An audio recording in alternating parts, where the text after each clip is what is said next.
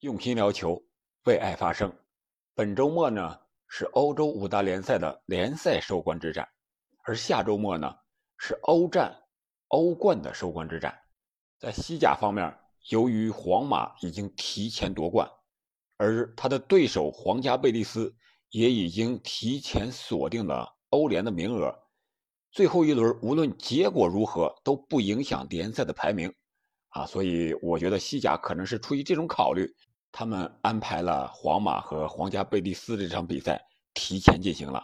也多给皇马留出了一天的时间进行人员的调整和休息。这里是喜马拉雅出品的《憨憨聊球》，我是憨憨。本期节目我们就简要结合这场比赛说说皇马在欧冠。会以一个什么样的主力阵容来对付利物浦？这场比赛很多人都可以看作是皇马对欧冠首发阵容的一个预演，但是在我看来呢，我觉得安切洛蒂可能还会有所保留。我们先看看这场比赛皇马的首发，这个首发可以说是他目前阵容里边健全的球员，除了伤病球员之外啊，应该是。最常规的一个首发，门将是库尔图瓦，四个后卫是这个门迪、纳乔、米利唐和这个卡瓦哈尔，这是四个后卫。我想这四个后卫在欧冠也很有可能首发，除了阿拉巴是因伤本场比赛不能出场之外，据说他欧冠应该是能赶上的，但是他的状态如何，还要在接下来一周的训练中看一看他的实战的效果。纳乔打首发应该也是可以的，但是面对利物浦可能就有点为难了。这是后卫，而中场方面呢是典礼三中场：莫德里奇、托尼克罗斯和卡塞米罗。这三个人呢，我们都知道他们是配合默契，但是分工又异常的明确。卡塞米罗他是主要负责防守和扫荡的，托尼克罗斯呢更多的是负责一个长传的调度。他把握节奏稍微好那么一点然后莫德里奇呢，更多的是前后场的一个组织串联，然后就是送出直传球、威胁球比较多的。本场比赛三个人悉数首发，而且在场上也展现了各自的特点啊，比如说托尼克罗斯有几次长传不错，而这个卡塞米罗呢是扫荡比较多。像其他的球员啊，包括双方所有的球员。除了卡塞米罗之外，很少有人铲球。我觉得这场比赛更像是一个友谊赛、热身赛。友谊赛是双方的表情来看，不管这个球传的好与不好，能不能形成打门啊，都是面带微笑的。然后热身赛呢，就是皇马为了演练自己的战术、欧冠中的战术而特别邀请的联赛之中的对手进行一场的热身赛。这场比赛。双方入场的时候，先是皇马的队员列队迎接皇家贝蒂斯，因为皇家贝蒂斯是本赛季西班牙国王杯的冠军。随后，皇家贝蒂斯的球员又迎接皇马，皇马是西甲的冠军。啊，双方这个相互迎接很有意思，也很有礼貌，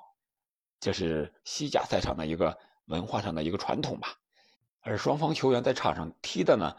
也是非常的温柔，非常的放松，也是充满了温情的。你像这个随后的皇马的老将卡塞米罗，皇家贝蒂斯的老将四十岁的华金，都悉数登场了。我们再接着说皇马这典礼三中场，我觉得这个可能是安切洛蒂在欧冠决赛中首发阵容中有可能调整的地方，因为他下半场一开场啊就换下了两个，托尼克罗斯下去了。卡塞米罗下去了，换上的是谁呢？卡马文加和巴尔韦德这两名球员显然更年轻，更有冲击力。面对利物浦那个强硬或者说快速的打法，我觉得这两名球员首发也不一定。我们接着说，前锋线是本泽马、维尼修斯和罗德里戈。罗德里戈呢是凭借近一个月的出色表现拿到了一个首发的名额，完全是个人争取来的。我们在比赛中也可以看到罗德里戈的个人能力，作为一名边锋前锋的前插意识非常的强。比赛中我们看到有一次罗德里戈在边路策应之后，边路球员传中给本泽马，这个时候罗德里戈没有原地停在那儿，而是直接奔向了球门的方向。在本泽马头球攻门那一瞬间，罗德里戈已经来到了补射的位置，差一点就形成了补射破门。那个球是本泽马踢的有点正啊，不是头球啊，应该是用脚打的，守门员给扑了出来，结果罗德里戈。赶到之后，一个补射抢第二点射门，只不过是运气差点，稍微偏了一点。显然，我觉得这是罗德里戈作为一名前锋的一个前插意识的属性还是非常出色的。但是，显然皇马进攻的主要方向还是维尼修斯这边。本场比赛，维尼修斯个人突破确实很犀利，但是和本泽马之间并没有什么形成像样的连线。本泽马也有几次射门。但是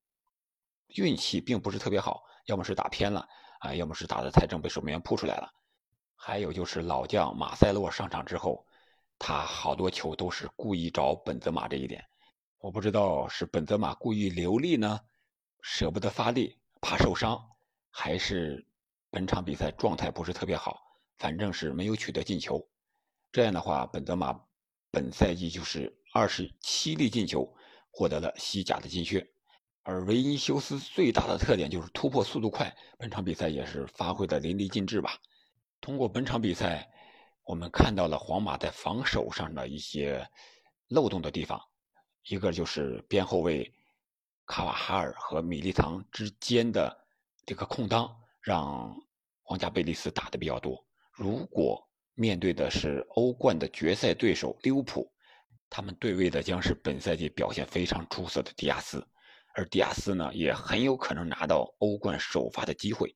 那对卡瓦哈尔来说，在防守上将有一定的难度。本场比赛，米利唐虽然是防守啊、补位啊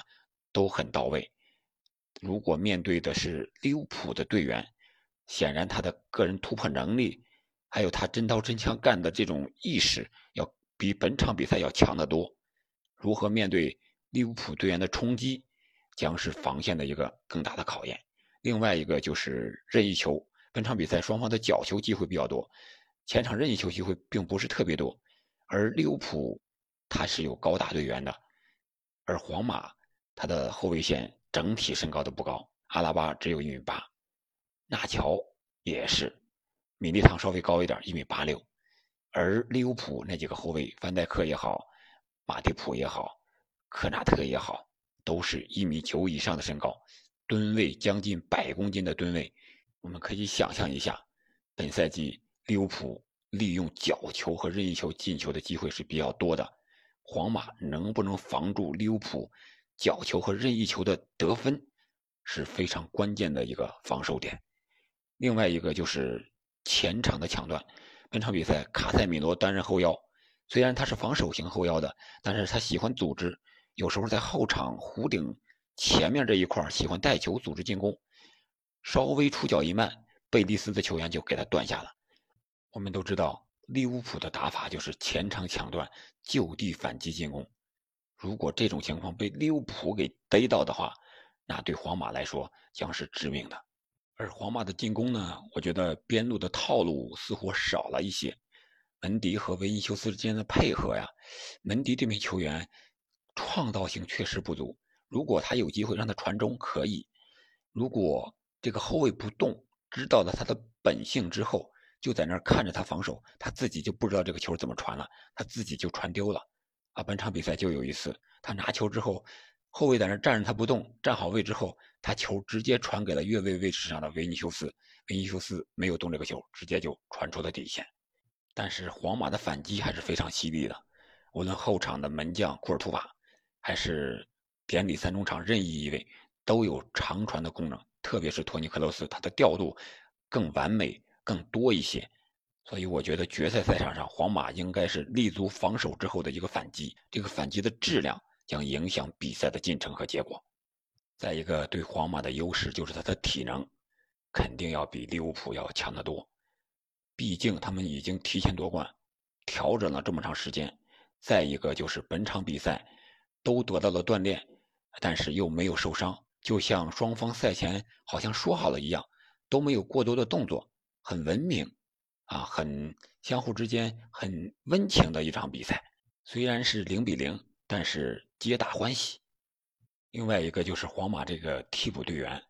除了刚才我讲的典礼三中场，还有小将卡马文加，还有巴尔韦德这几个是常规的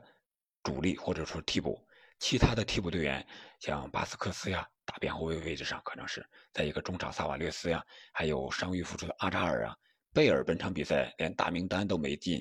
我估计大概率他是欧冠决赛肯定也不会出场了。其他的队员像阿森西奥呀，也可能是一个替补。而在欧冠赛场上，我们都知道是五个替补名额，如果打加时赛的话，还可以再加一个。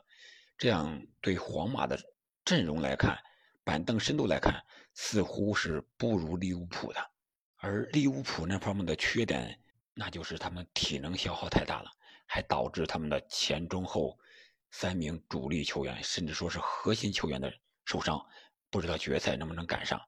像这个萨拉赫呀、法比尼奥呀，还有范戴克，如果这三名球员不能出场的话，那对利物浦来说是巨大巨大的打击了。但是好在他们的板凳深度，本赛季保持的相对来说还是非常好的。这些球员比赛的经验呀，